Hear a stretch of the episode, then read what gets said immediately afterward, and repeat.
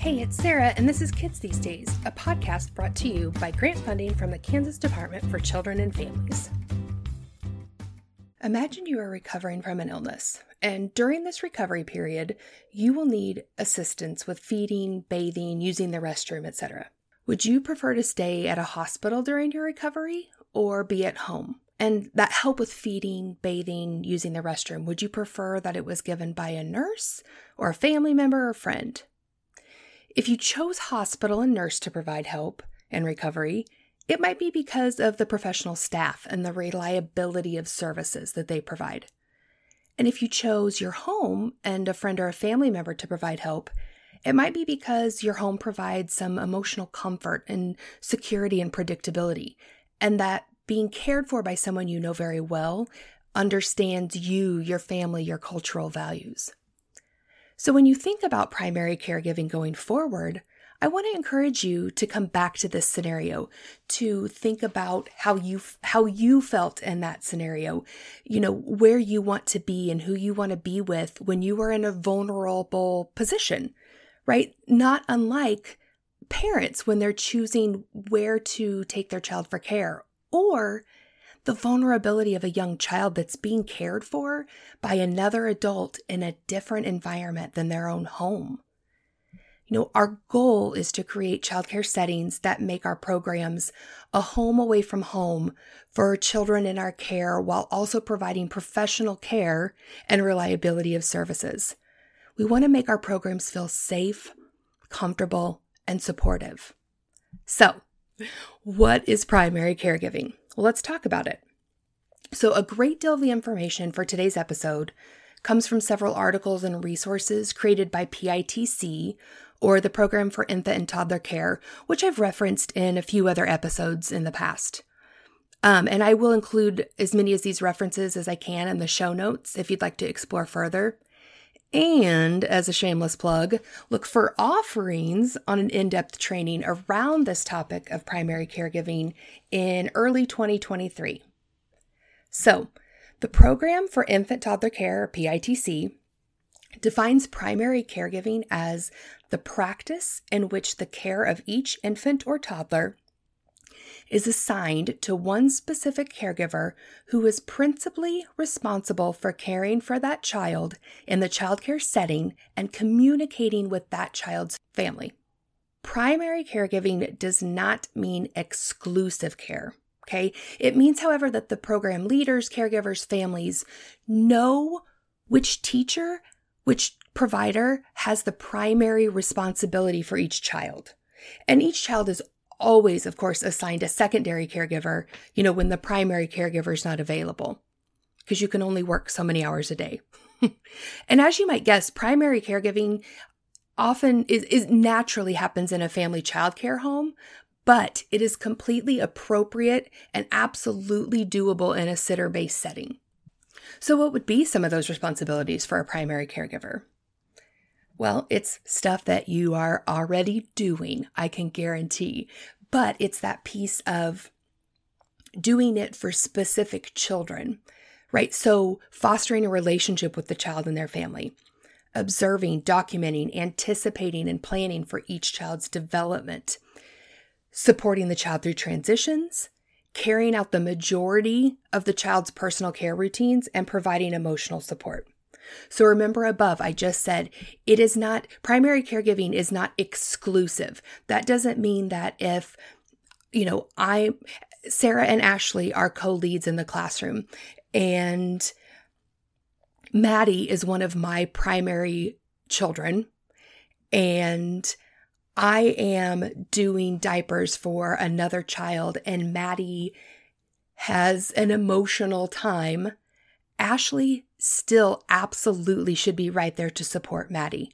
She absolutely should be right there to provide that emotional support, that, you know, helping her through the transitions, helping her wash her hands. So it's not, you know, these are my primary children and these are your primary children.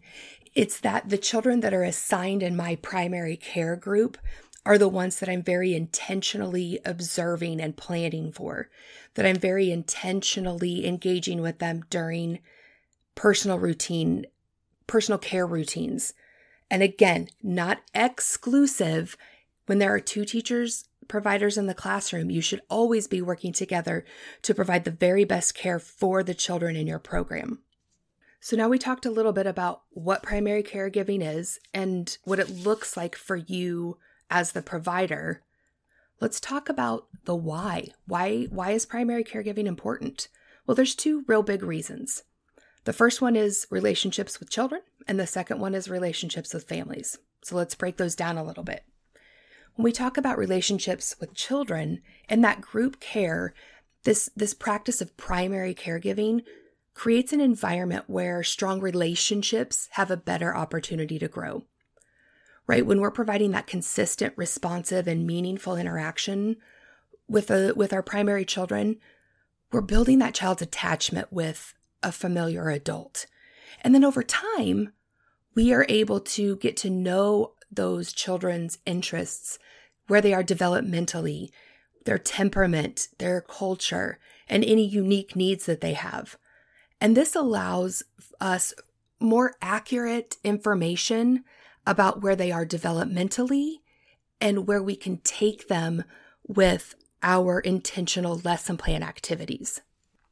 And these relationships that we're building that develop trust and attachment are also, they correlate with a child's success later in school and in life.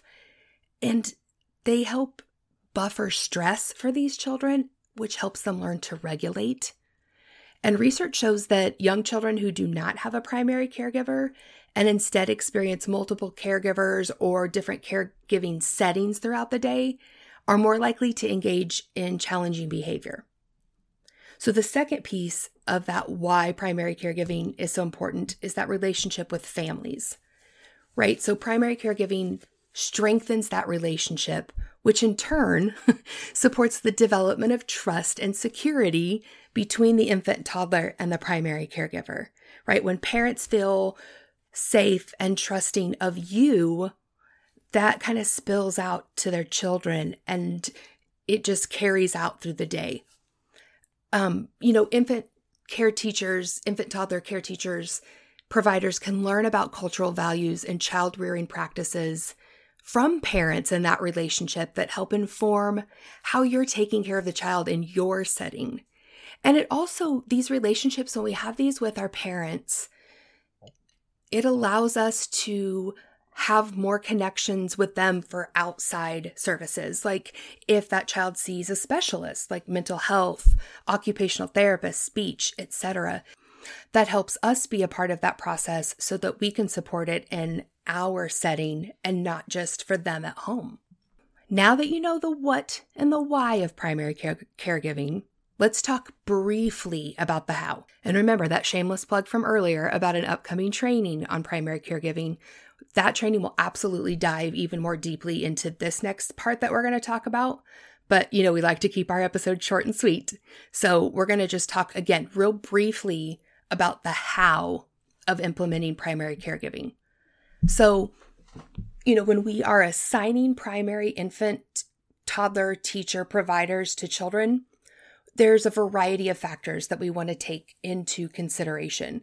You know, regulations and licensing requirements for age groups, ratios, group size, the way that your classrooms are already set up, vacant slots for family eligibility, enrollment priorities, staffing.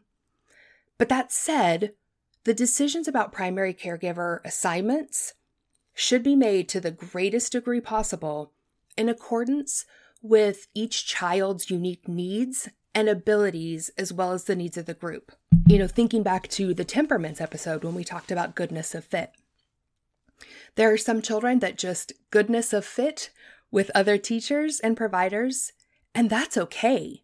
And so, those are some things we want to think about um, when we are assigning primary care groups. And some other things to consider would be, you know, the matching of staff child schedules you know, if you have a child that um, leaves early pretty much every day, then the early teacher in the classroom would probably be their primary teacher.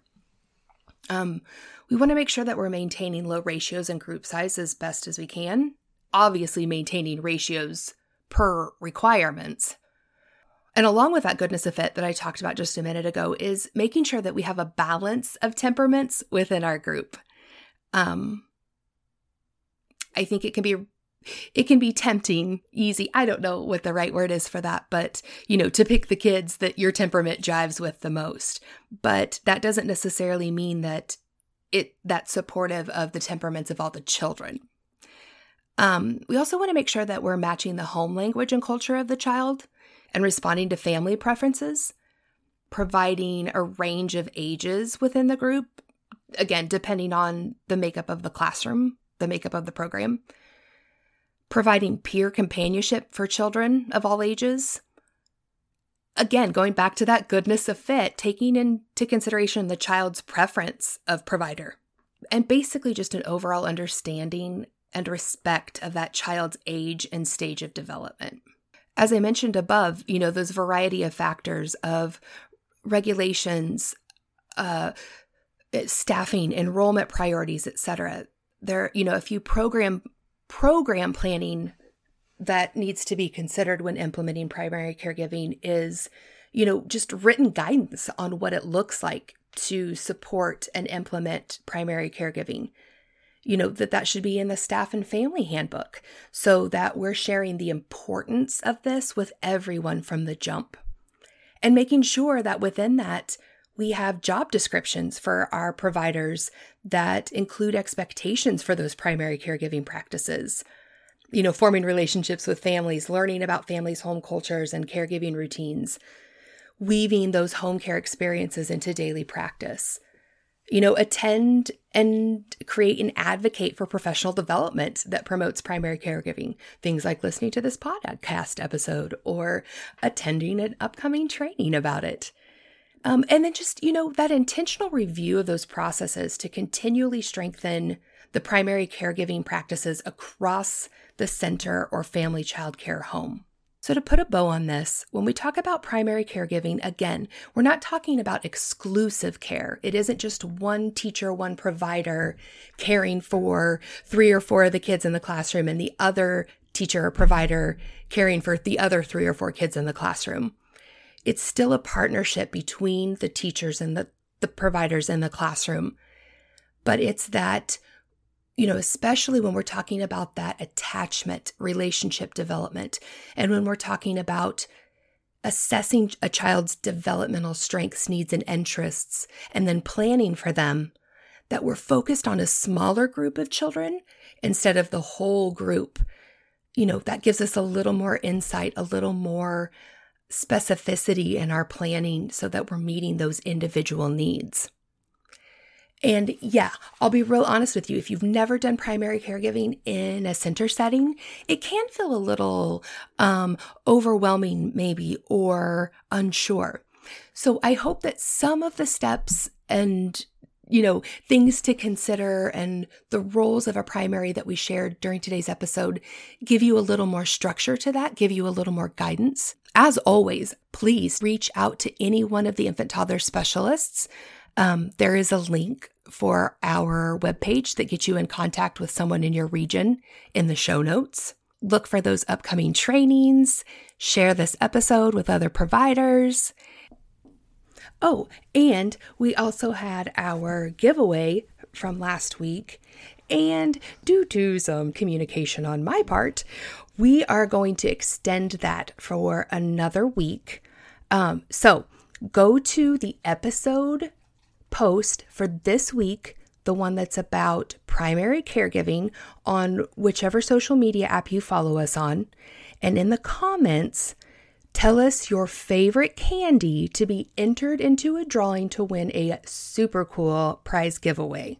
And we look forward to talking with you soon.